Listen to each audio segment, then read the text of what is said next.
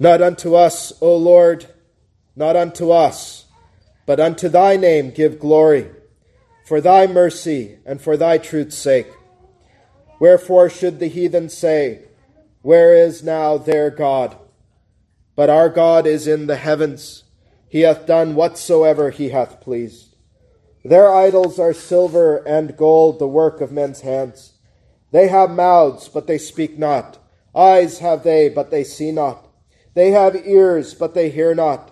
Noses have they, but they smell not. They have hands, but they handle not. Feet have they, but they walk not. Neither speak they through their throat. They that make them are like unto them. So is every one that trusteth in them. O Israel, trust thou in the Lord. He is their help and their shield. O house of Aaron, trust in the Lord. He is their help and their shield. Ye that fear the Lord, trust in the Lord. He is their help and their shield. The Lord hath been mindful of us. He will bless us. He will bless the house of Israel. He will bless the house of Aaron. He will bless them that fear the Lord, both small and great. The Lord shall increase you more and more, you and your children. Ye are blessed of the Lord, which made heaven and earth. The heaven, even the heavens, are the Lord's, but the earth hath he given to the children of men. The dead praise not the Lord, neither any that go down into silence. But we will bless the Lord from this time forth and forevermore. Praise the Lord. Amen. May God bless the reading of his word. Let us pray for the preaching of it. O holy God in heaven, what a glorious thing that even now, as we worship thee, thou art mindful of us. And so we pray, Father, for the preaching of the word that thou would speak through it, through thy servant who now preaches. O Lord, we plead for the work and the ministry of the Holy Spirit, Father. Uh, we have a sure word from God, as we read in 2 Peter. A more sure word than if you had opened the heavens and spoken to us in that way. We have the very word of God. And so we pray, Father, that as the word of God we have opened in the Bible is now proclaimed and preached, that the Holy Spirit would be pleased to minister Christ to us out of it. That the Holy Spirit would open the hearts and the ears to know that thou art the living God and are no dead idol like the idols of this psalm, but instead that thou wouldst meet us and minister to us, that you would speak peace to those of us who are here. So open the hearts that are here. And if there are any here who have trusted in idols and not the living God, may this be the day when they call on the name of the Lord Jesus Christ. But as the word is expounded, Father, we pray that you would make us know in the preaching of the word that man doth not live by bread only, but by every word that proceedeth out of the mouth of the Lord. And we ask this for Jesus' sake. Amen. Well, surely, brethren, we realize that we live in a day and age in which our faith in the Lord Jesus Christ is often greatly mocked, where the Bible as the very word of God is mocked, and those who believe that it is the very word of God is mocked. If nothing else, this month, as I've already prayed, proves it, where Christians find themselves taunted and provoked even to respond to this so called Pride Month, uh, where pride in flagrant sin is celebrated by seemingly every quarter of society. And in the midst of this, our faith in trust in Christ is being tested, friends. Some of you might even find it tested in the workplace, as some of you are told you must, you must affirm sexual perversion, no matter what your faith says or believes. Whatever God says, you must affirm these things that our society is rushing headlong to embrace where you must embrace a person's so called personal pronouns, where you must affirm that two men can love each other and marry each other and adopt children and everything else. And your faith and trust in the Lord, even to compromise the truth of God's word, is going to be more and more sorely tested. And perhaps in recent years more than in any other time in our nation's history. Uh, you are going to be called to trust in the Lord even to your own hurt, to your own uh, material welfare. And so, in the midst of times like these, God gives you this precious psalm to sing, that you might have your trust and hope in the Lord. A psalm that proclaims in the face of intense mockery for your faith that the soul that trusts in Christ is the one that is truly blessed. And that those who trust in any other thing, because let's just be frank, somebody, every person trusts in something for their safety and security. It is those people who will not trust in Christ who will find eternal sorrows. And so that's the theme by which we will consider our Psalm of the month, that the soul that trusts in Christ is the one that is truly blessed in the face of mockery, in the face of persecution, and those who refuse to bow the knee to Christ and trust in Him only are the ones who will find eternal sorrow for their soul. And so we'll divide our time and this psalm into three heads that are on your outline. The first is the mockery of trusting Jehovah. Second is the sensibleness of trusting Jehovah. And the third is the blessedness of trusting Jehovah. And so the first head is the mockery of trusting Jehovah. And so before we dive into the psalm, just a bit of review. And you might recall that we are in the midst of what are called the Great Hallel or the Egyptian Hallel Psalms. Psalms 113 to Psalm 118. And traditionally, these were sung by our Jewish fathers at the Passover, in which they celebrated our great deliverance out of Egypt, right? And what we see in the New Testament as Christ and his disciples sung these at the first Lord's Supper is that we celebrate the greater exodus that Jesus Christ has won for his people. You remember recently in Luke 9, we considered in the Transfiguration, when Jesus speaks with Moses, he speaks of his exodus that he is going to accomplish, meaning his decease. The more needful exodus, the great exodus from our sin and our misery, from our bondage to sin and Satan. This is a bondage that is so total, we have heard, that only Jesus Christ, Son of God, could free us from it. Uh, this is a bondage that necessitated, as we solemnly think on these Hallel Psalms and how they are leading up to the death of Christ in Psalm 118.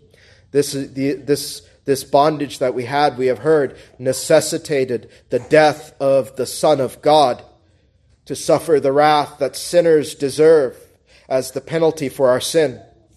Uh, sinners who would believe on his name that when he said, It is finished, all their debt would be wiped away. And this is the only way man can have salvation, that all his righteousness would be given to them, and all of their sin would be placed on his head at Calvary, such that our salvation from our bondage to sin and the wrath that we deserve from God would be completely paid.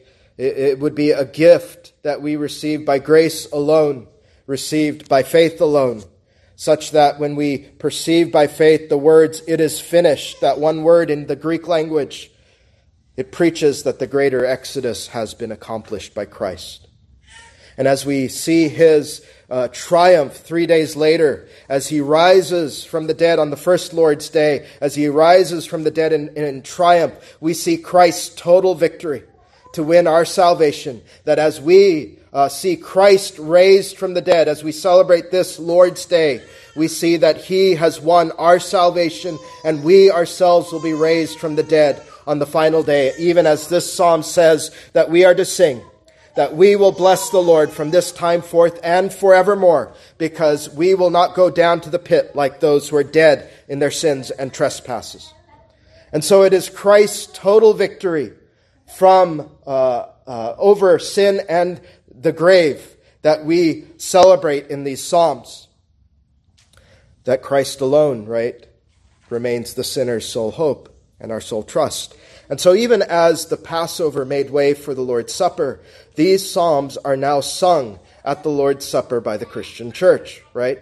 Just as Jesus sang them at the first Lord's Supper on the night in which he was betrayed. And so, as you think of the Lord's Supper coming up next Lord's Day, as we prepare for the supper, meditate on these Psalms this week, if you would, and sing them in your private and family devotions. Sing them with faith and understanding, understanding how they point us to Christ's salvation, the great exodus we need.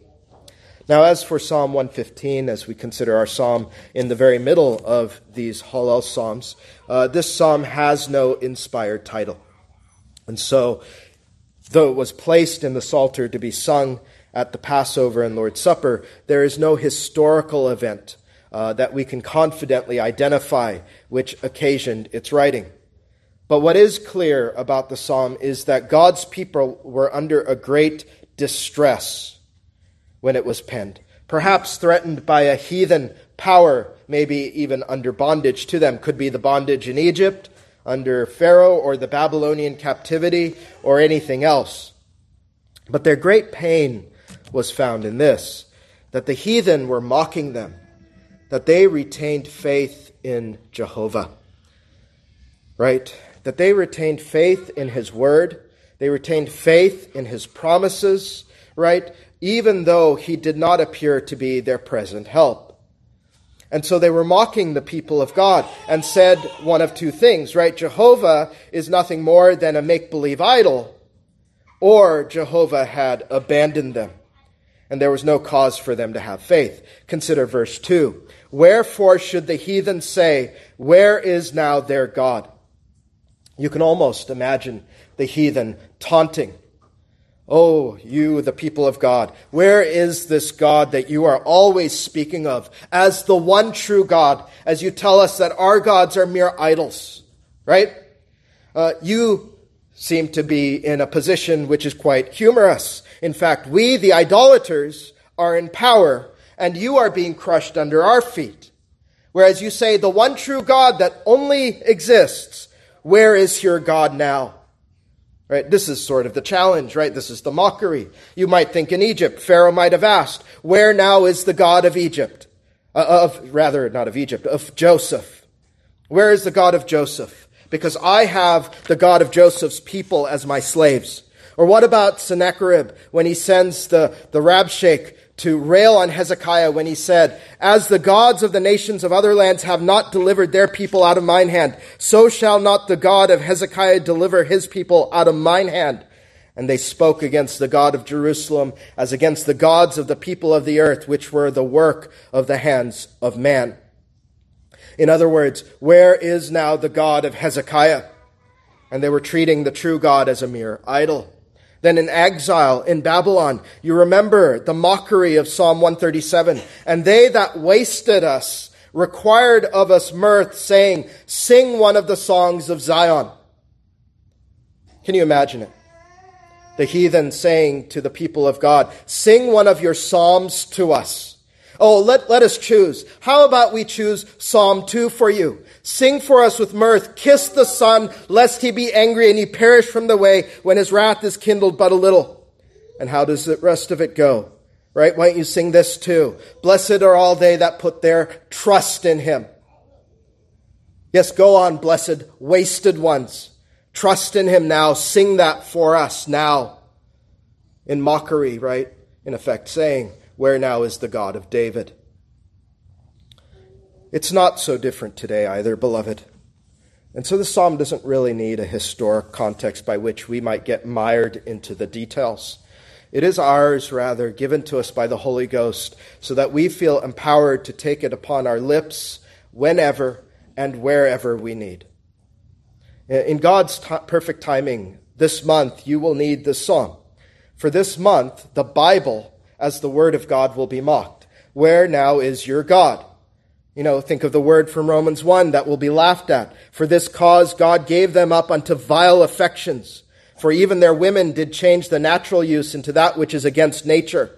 And likewise also the men, leaving the natural use of the woman, burned in their lust one toward another, men with men working that which is unseemly, and receiving in themselves that recompense of their error which was meet you know, at the pride parades in this month. And even now, it's astonishing, right? So called conservative politicians now falling all over themselves to pander to sin. What is the theme this month in our nation? Where now is their God? There is a flagrant societal mockery of the Word of God and God Himself, a taunting and a testing of God's patience. Especially as you think on this, right? They take the rainbow, which is a blessed symbol of God's covenant not to flood the earth, and parade it as a banner for sin. Uh, that's blasphemy. That is grotesque. That is evil.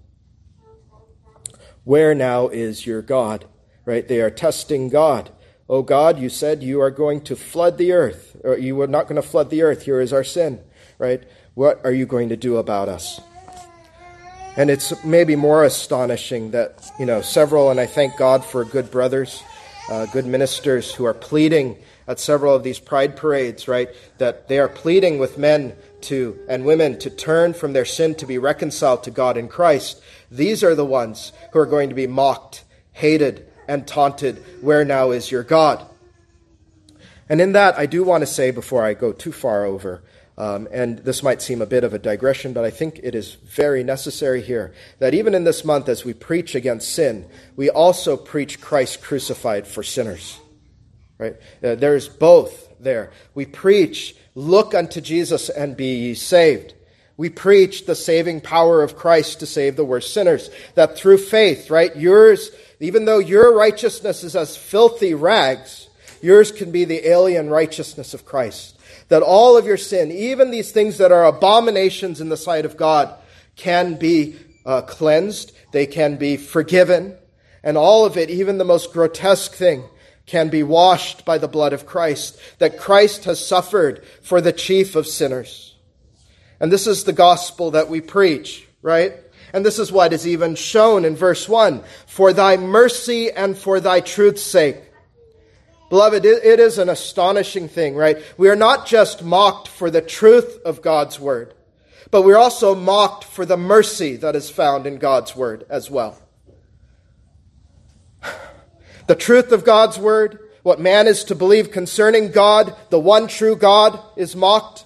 What it teaches of what God requires of man is mocked, but most sobering of all, the mercy that it teaches is in God, our Father, in Jesus Christ, is mocked. The full, free forgiveness for sin he holds forth to sinners in Jesus is laughed at. And maybe some of you have laughed at it yourself in the times past.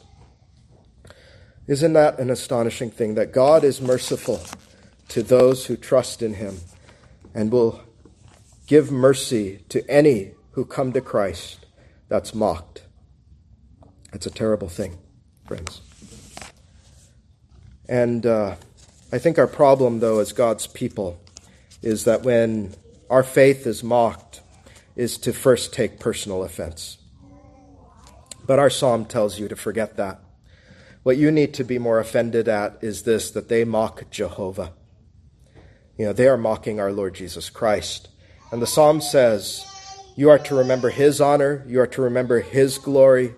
And our sin is to neglect his majesty and his glory. And that's why this psalm begins with a plea for God to arise, but for what cause? Not unto us, O Lord, not unto us, but unto thy name give glory, for thy mercy and thy truth's sake. You know, this is where the Christian begins when, uh, when they are persecuted, when our faith is mocked. Our deeper concern is actually for the very glory of God. When the church is humiliated, our primary co- uh, concern is not even our own preservation, but that Jesus is mocked and treated as though he were nothing more, as uh, Rabshakeh claimed, as an inept idol that he doesn't hear and that he doesn't see. And so what we do is we plead, Arise, O Lord, show thyself to be not as Baal was before Elijah, but show thyself Jehovah. I am that I am. Not unto us, O Lord, not unto us, but unto thy name, that is Jehovah, give glory. and the Lord, in this psalm, gives you the response that you need to where is now their God. It's found in verse 3 as we think on Jehovah. But our God is in the heavens. He hath done whatsoever he hath pleased. Uh, and this speaks of the sovereignty and rule of God, right? From the heavens, our God rules from his throne, seated over the earth, his sovereignty expressed in the words, He hath done whatsoever he hath pleased.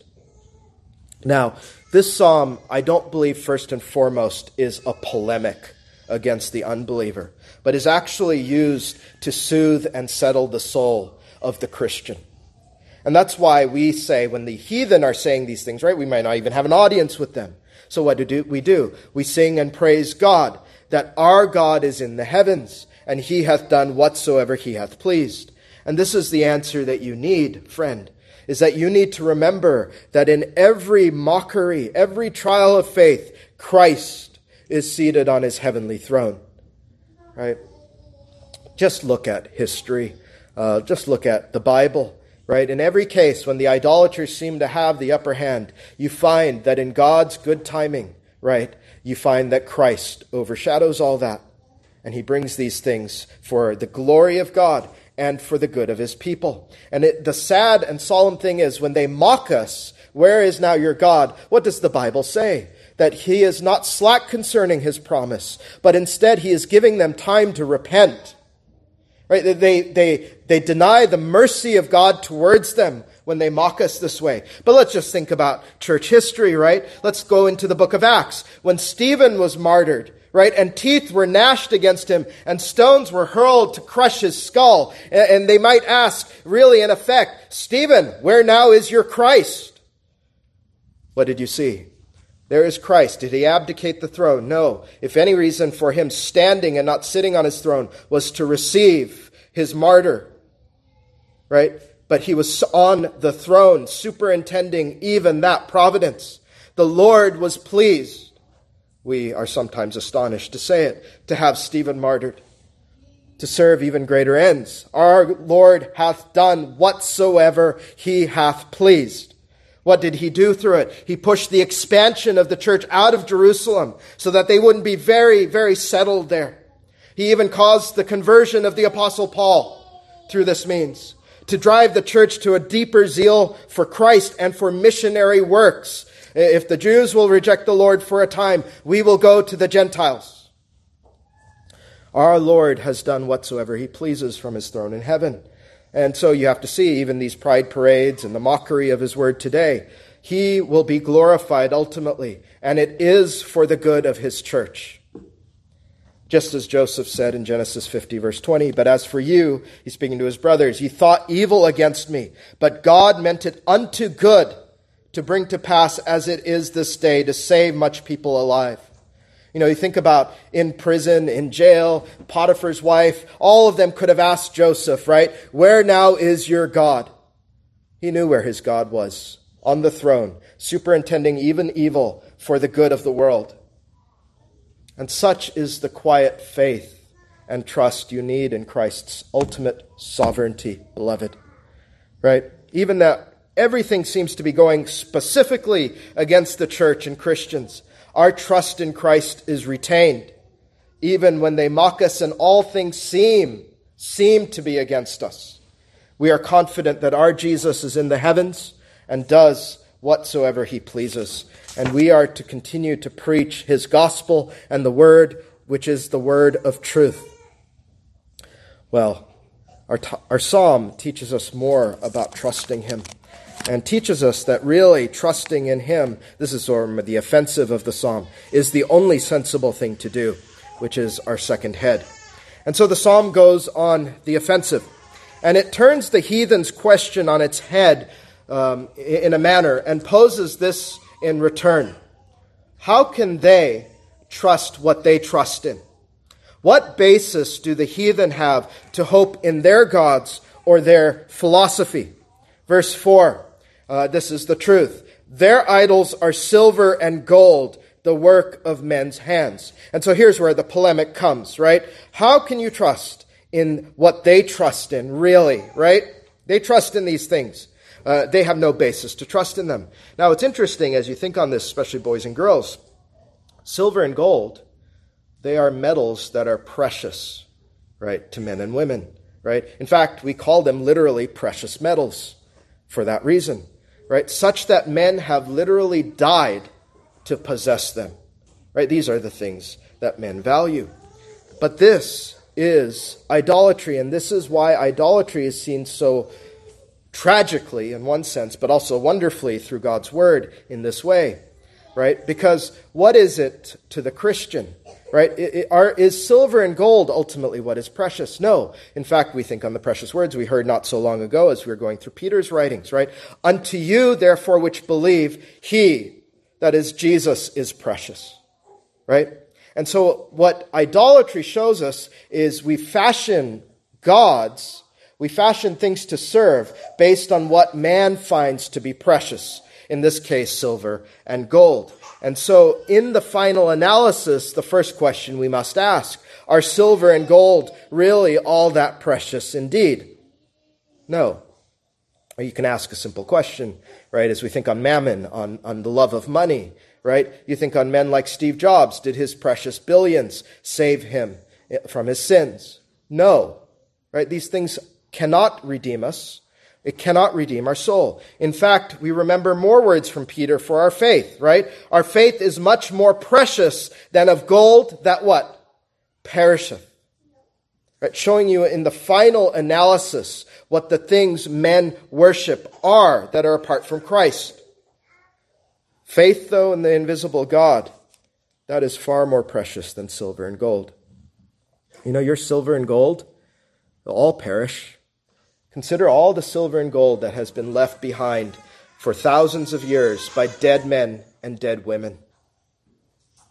Their gods cannot save, can they? But the one who trusts in the Lord Jesus, how much more precious he is, right? You think of how precious uh, he is to the believer, right? All of my sins washed by the blood of the Lamb of God. His righteousness is mine. He is my very life right? And where he is, he is now preparing a place that I may dwell with him forever, right? He has placed a wedding garment on me that I have received by faith. The Lord snatching us in death to himself to an eternal and heavenly joy without end, pleasures at his right hand forevermore. But the idols of the heathen, these things of silver and gold, the irony is men have made them with their own hands. And this is the folly of idolatry, if you want to sum it up, right? We bow down before what we ourselves have made, what we ourselves have imagined.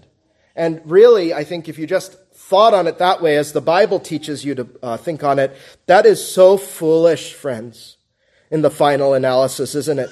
To venerate and worship something that you yourself or an artisan has made. This is really the ultimate demonstration of the darkness of fallen man's mind and heart. After all, this is just the simple equation, right? The thing that is created is always less than the thing that creates it. And so what do you do when you bow down to the things of the creation, right? You are bowing down even to something less than man. And that's the folly of idolatry. Man being made in the image of God makes something less than himself to embrace it.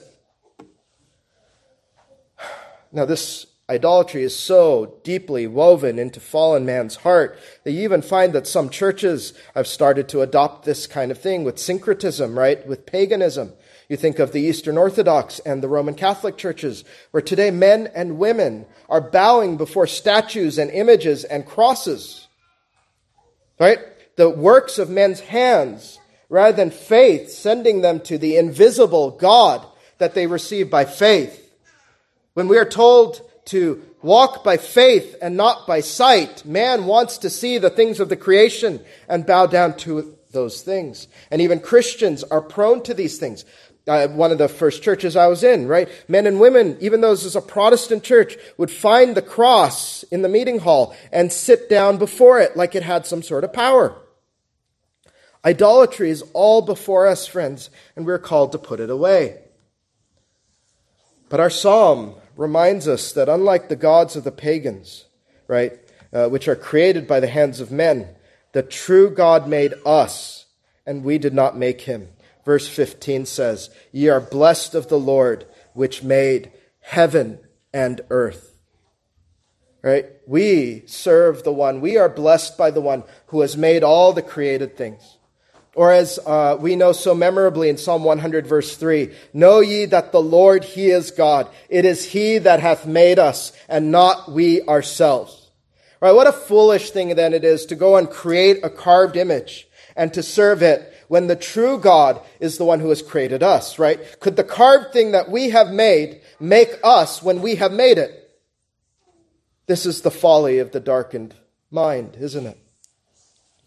So not only are the idols of this world less than mere men, the psalmist shows us as he continues his offensive against trusting them in verses 5 through 7 how inept they are.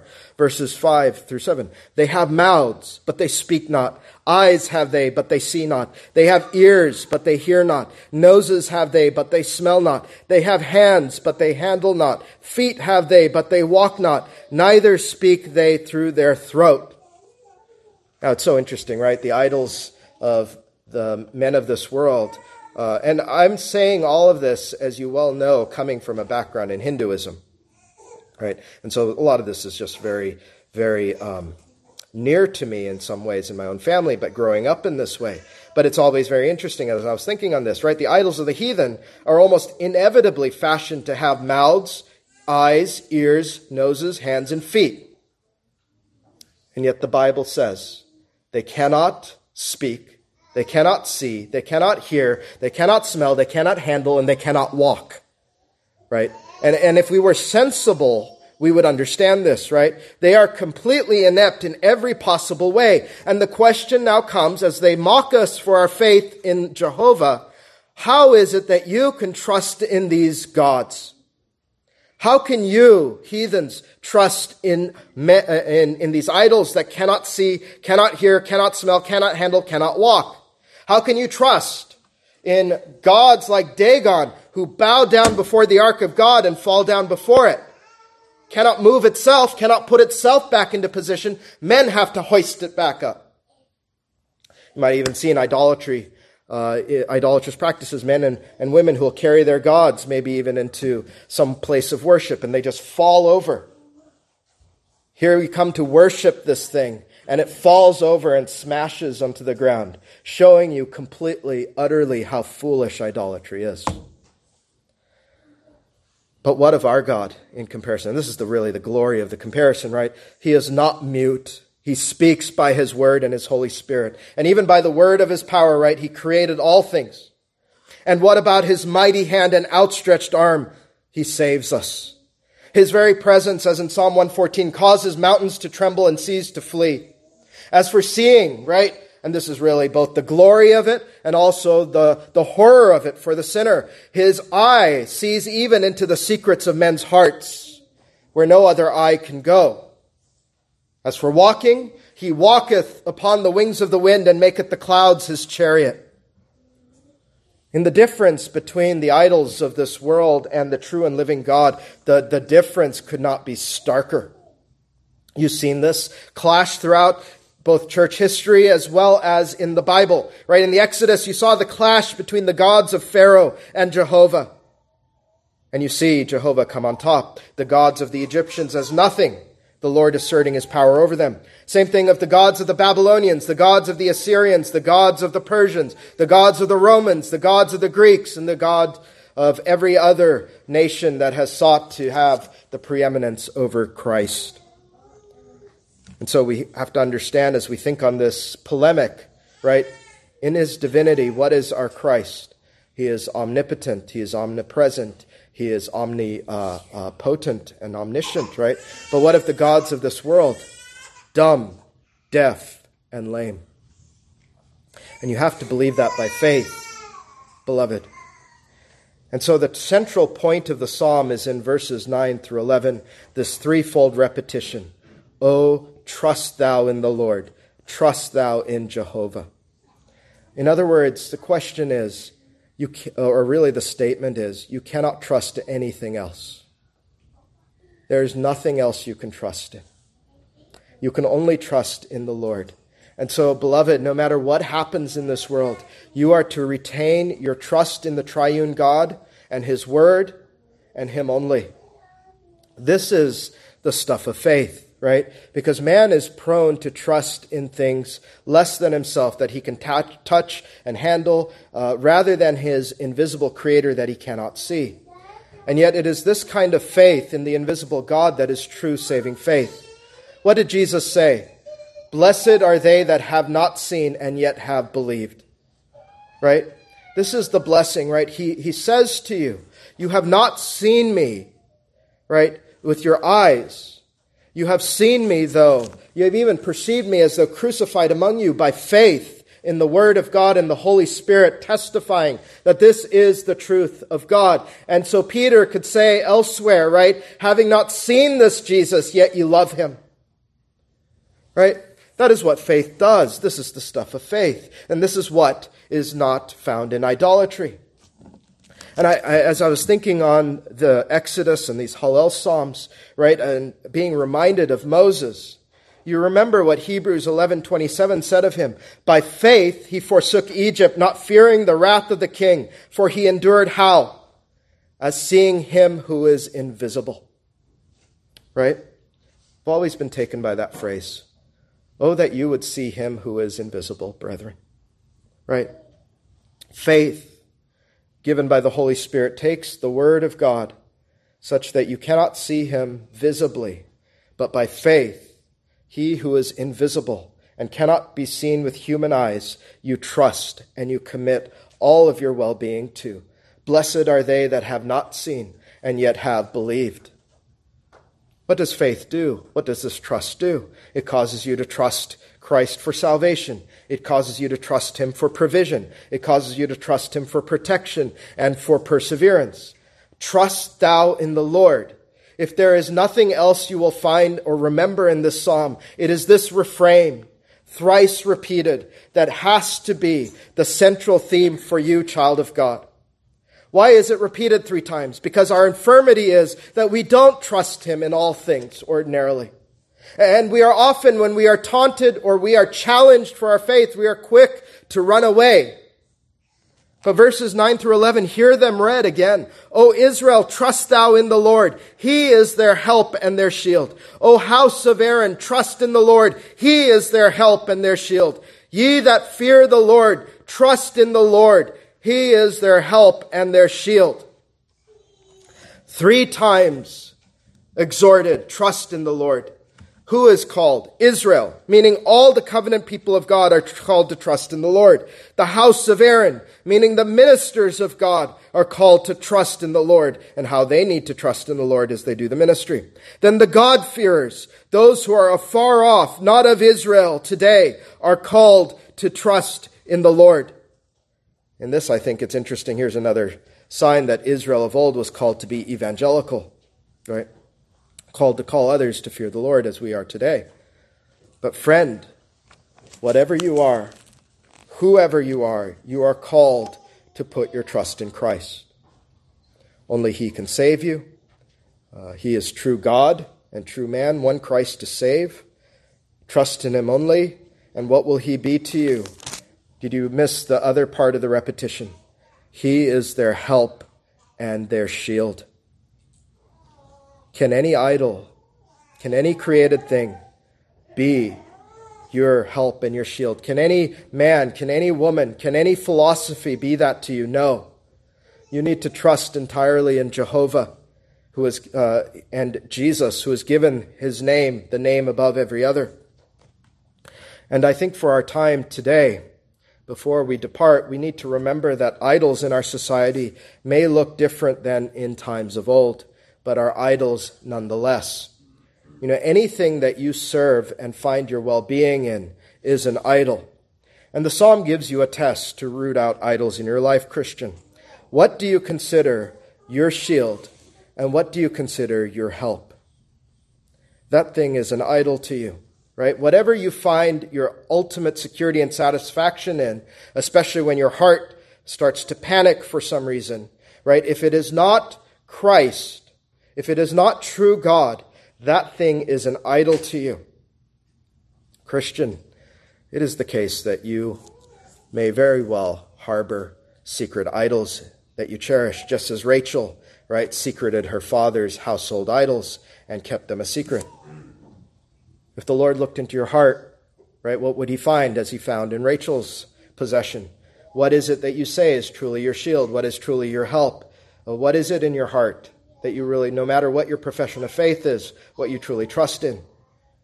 Is it your money? That's your idol. Is it your pol- politicians, your political party that you find your faith and hope in? That is an idol. Is it even your denomination? That could be an idol, right? Is it your strength and your health? That is an idol. Is it your job, right? That's an idol too. If you trust these things over God who works through these things, then these things are idols to you. You are called uh, in, with the loss of all things. Even family can be an idol if that's where you find your strength and your security. You are called to have your confidence solely and entirely upon the Lord Jesus Christ. Anything else is an idol to you because you have elevated it over Christ. And what we need to remember as well as we bring this idea to our society is that idols are any created things. And they are not just the products of man's hands, but they're also the product of man's minds as well. In 2 Corinthians 10, verse 5, we are called to cast down imaginations and every high thing that exalted itself against the knowledge of God, and bringing into captivity every thought to the obedience of Christ meaning that we are to cast down imaginations, whatever is the product of man's mind that is not in accordance with the truth of God. And you can think of philosophies and so on, right? This is the primary idolatry you will find, especially young people as you go into the colleges today, right? The universities. Um, you think and you find uh, philosophies like materialism, right? Trust not in Jehovah, but trust in the science, falsely called, so called. It's amazing how often, especially during the pandemic and afterwards, you hear this kind of saying as a mantra trust the science, trust the science, trust the science. But what is often given, you know, there's a good science, a good knowledge out of the natural order and of natural theology and natural knowledge of those kinds.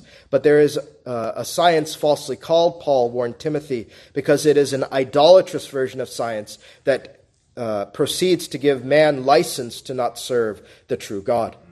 Right? Isn't this, after all, the foundation of things like Darwinism?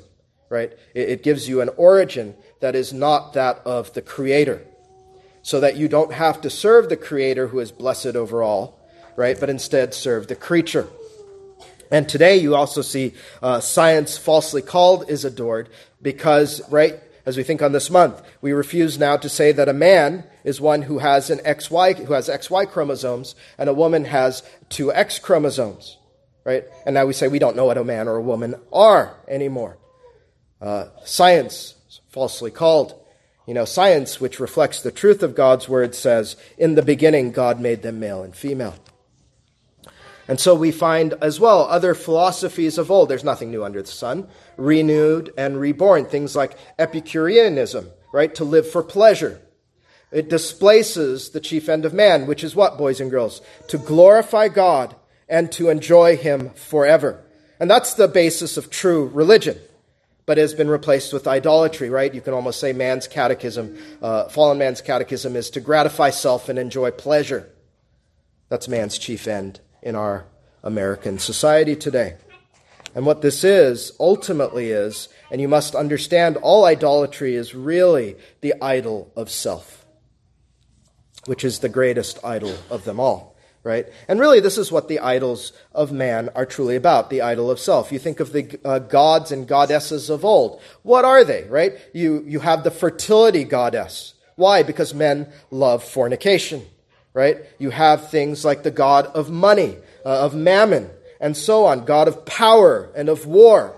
These are things that man exults in as they seek uh, these things for their own self. Uh, and what is the theme today? That our society feeds our children in books and stories and movies, even in ostensibly family uh, entertainment, so called. It's almost the mantra, right? Trust in yourself believe in yourself. Right? This is what the world is teaching our children. Right? You can do it. And I know there's a proper way in which we can have a kind of healthy view that the Lord may empower me to do this or that if it's His will. But this is an atheistic, idolatrous exaltation of man. Trust in yourself, right? But not in Jehovah.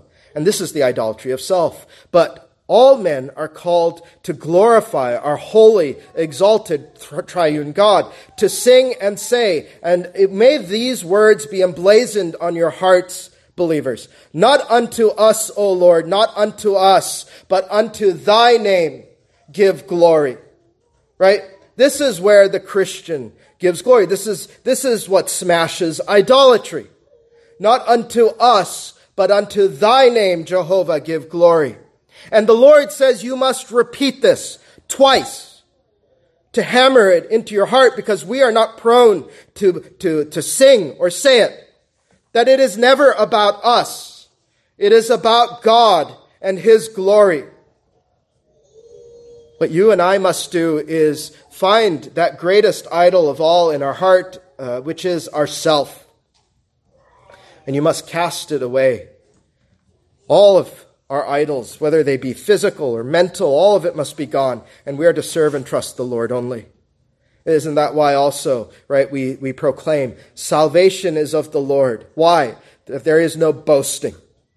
Right, even there, there, there are Christian uh, sects which will say that salvation is of good works. But there is glorying in that, the Bible says, if, if that is the case. No, we say salvation is entirely of the Lord, so that no man may boast in the sight of God. Not unto us, but unto thy name give the glory. Well, to prevent, and I have to go a bit quicker, to prevent you from giving yourself to idols, you remember what our psalm called them, right? Deaf, dumb, blind, and so on.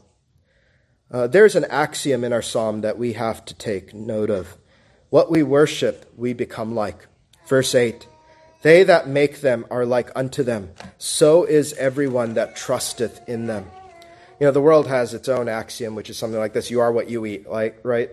But the Bible says you are what you worship. You worship idols, and you will become just as insensible as they are. You worship mammon, right? You look at men and women who worship mammon. You are consumed with greed, right? And nothing is enough. I must have more. You worship sex, you become more and more perverse and perverted. Right? You become what you worship. Uh, just consider the pride parades this month. I don't recommend any of you look at them. Right? But it is shocking to see the animalistic nature of them. Right? Men made in the image of God, made for holiness, made for righteousness, made for chastity, made for charity, will show themselves to be like beasts because they worship sex and they worship self and they become like the animals. You weep. You really do weep for what they do. Right? And you pray, Father, forgive them, for they know not what they do. And we are to be driven to take the gospel to them, that they would turn to Christ, be saved and healed, lest they perish eternally in their sin. But what is the blessing of those who trust in the Lord and worship Him only? You become like what you worship, which is Jesus, right? For whom he did foreknow, he also did predestinate to be conformed to the image of his Son in Romans 8:29. Not in Christ's divinity, but in his character. You become more holy like Jesus as he sanctifies you. You, you gain a, a sense of his love in your life, his patience, his character, his trust in God only, his desire to only glorify God and enjoy Him. Uh, those graces, as you truly bow down and worship God, are born in your heart all the more. One is not saved by being more like Him. You are saved by His perfect righteousness received by faith, but you are saved to become more like Him. And that is the glory of worshiping Jesus Christ. If you say you adore him, right, and you say he is altogether lovely, what a thing it would be that you would long to be like him. And as you worship him, right, in spirit and in truth, you become like he that you worship. Whereas the idolater becomes like the thing that they worship deaf, dumb, mute, blind, and all of it. And so this is the blessing of worshiping Jehovah. And the psalm has many more to consider, which we'll consider in our final heading the blessedness of trusting Jehovah. And so, because he is the living God, right, and he is not an idol that cannot be sensible, he is not an idol of our imagination or hands. We read in verse 12a something no idol can be for us. The Lord hath been mindful of us. You know, we say, let the heathen mock us, and let them say, Christ will not see, that Christ will not help. But we will remember that He has a covenant and He has promised that He is mindful of us just as he did in the Exodus chapter 2. The children of Israel sighed by reason of the bondage, and they cried, and their cry came up unto God by reason of the bondage, and God heard their groaning, and God remembered his covenant with Abraham, with Isaac, and with Jacob, and God looked upon the children of Israel, and what? God had respect unto them. Be of good cheer, beloved. God remembers us. God is mindful of us. He thinks on us and He never forgets us. Not one of you believers is forgotten before God. And He made you a covenant of grace in Christ to promise you that and to pledge that to you, believer. And the Lord's Supper, as it comes next week, it shows you that He has been mindful of you, believer. Does he not say, beloved, this cup is the New Testament or New Covenant in my blood? Can you take the chalice? Can you sip of it and doubt that the Lord hath been mindful of us? No. He says, This do in remembrance of me. And what he is really saying, right, is not so much that you remembered me, but that I remembered you. And you are not forgotten before God, and you are never to forget that. Our Father was mindful of you, believer, when you were yet without strength. He sent his Son to die for you to show that for when we were yet without strength, in due time Christ died for the ungodly. For scarcely for a righteous man will one die, but yet peradventure for a good man some would even dare to die. But God commendeth his love toward us in that while we were yet sinners, Christ died for us. He has been mindful of your greatest need, believer. Will he forget you after it? Will Christ forget you when he has lived for you? He has bled for you. He has died for you. No. Compare him then, compare this Jesus to every other thing you might trust in or go to for help as your help and your shield. Will they ever be mindful? This is really the flip side of this, right? Our God has been mindful of us. Can any idol, can any philosophy be mindful of you? No. Right? Will any philosophy, will any idol know what you need even before you say it? No. So why would you place your trust in anyone or anything else but Jesus Christ? Now, our problem the psalm demonstrates is we are not mindful of him, not that he is unmindful of us. We are not mindful that he is in the heavens, he rules over all and does what he pleases, and he will bless us. Verses 12 through 15. The Lord hath been mindful of us. He will bless us. He will bless the house of Israel. He will bless the house of Aaron. He will bless them that fear the Lord, both small and great. This is sort of the echo or the mirror of Israel, trust thou in the Lord. In response to trusting in the Lord, you are called to sing that he will bless us. He will bless all those that are called to trust in him, no matter who they are. And our faith must believe it, that he will bless all those who trust in him. And isn't this remarkable, right? He does not in any way need to reward our trust in him, but he has shown himself gracious to do it nonetheless. It doesn't matter who you are, if you're of the house of Israel, if you're of the house of Aaron, if you are those afar off who fear the Lord, if you are small or you are great, he is no respecter of persons. He blesses both small and great. Do you think you have no, uh, you are of no matter, of no use to the kingdom? He says he will bless you. He blesses you children. He blesses you children who believe. He blesses you mothers who raise children. He blesses you singles. He blesses even you who seem forgotten by the church. He blesses you officers of the church who labor ceaselessly for his cause. He blesses all his people to spur them on in faith and in good works. And he gives you a blessed promise in verse 14 to his church The Lord shall increase you more and more, you and your children. Friends, no matter the noise the heathen make, no matter how small the church may seem in any given age, this is our faith. The church will grow, the church will increase, her children will increase as well, and as Acts 2:39 says, the promise being to our children and to those afar off, the Lord will increase us with spiritual children from both within and from without. You know, I think this is the glory of it, if we would think on this rightly, that God will have spiritual children and the church will grow even from those that one day marched in pride parades. As we, as he plunders the gates of hell, right? after 1 Corinthians 6 says, Neither fornicators, nor idolaters, nor adulterers, nor effeminate, nor abusers of themselves with mankind, nor thieves, nor covetous, nor drunkards, nor revilers, nor extortioners shall inherit the kingdom of God. What does the next verse say? And such were some of you. But ye are washed, but ye are sanctified, but ye are justified in the name of our Lord Jesus, of the Lord Jesus and by the Spirit of our God.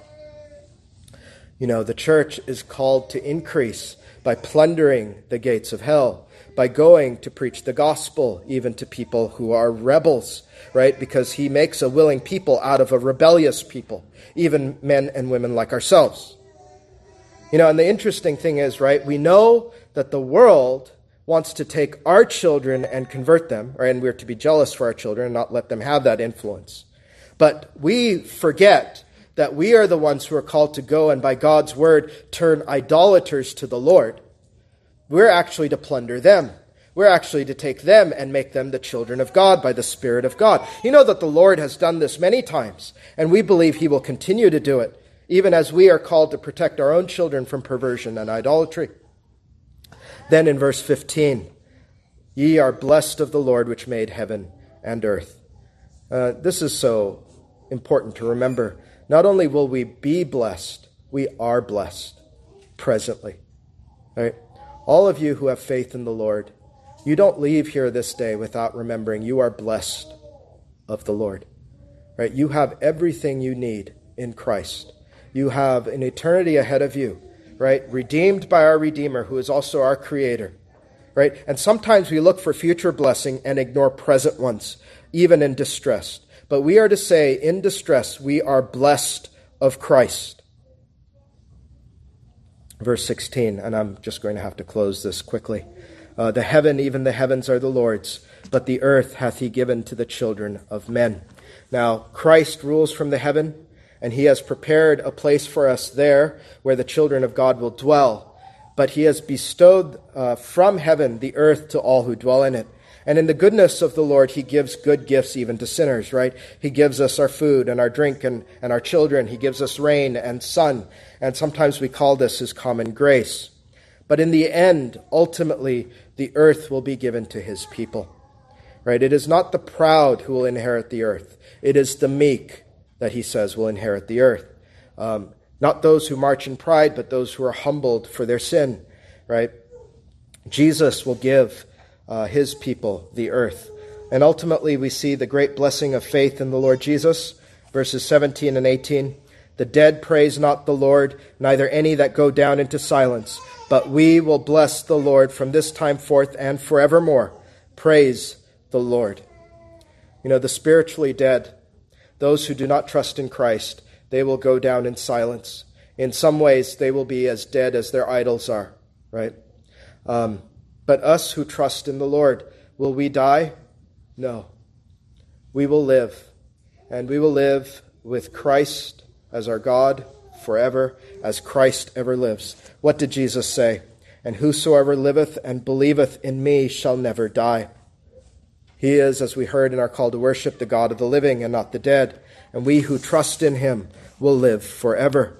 And when you take your last breath, child of God, you will be transported immediately to the paradise of God to behold your Savior in all of his radiance, in all of his beauty, uh, to ever be with the Lord at his right hand where there are pleasures forevermore. And what will idolaters receive?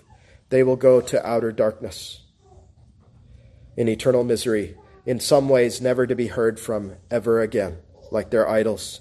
And you will ask, Where is the boast of all those who contended against the true God? And their boast turns to silence, and you will not hear of them ever again after death. But the sound of your voice, believer, it will ring praises forth for all eternity, and you will bless the Lord from this time forth and forevermore. And as this is a Hallel psalm, you find its hallelujah at the very end, which is praise the Lord, which is in Hebrew hallelujah. And so ends this psalm, which is a psalm of quiet and steadfast confidence in the Lord. And so, in the face of even the mockery of our faith, right, we ask, To whom else shall we go? For only Christ has the words of eternal life. And we trust him in the face of it. And we will live forever if we trust in him. And we will praise him forever because our faith has been in the Lord and not in idols. And so may this psalm be a bulwark for your soul in the day of testing. Amen. Let us arise for prayer, if able.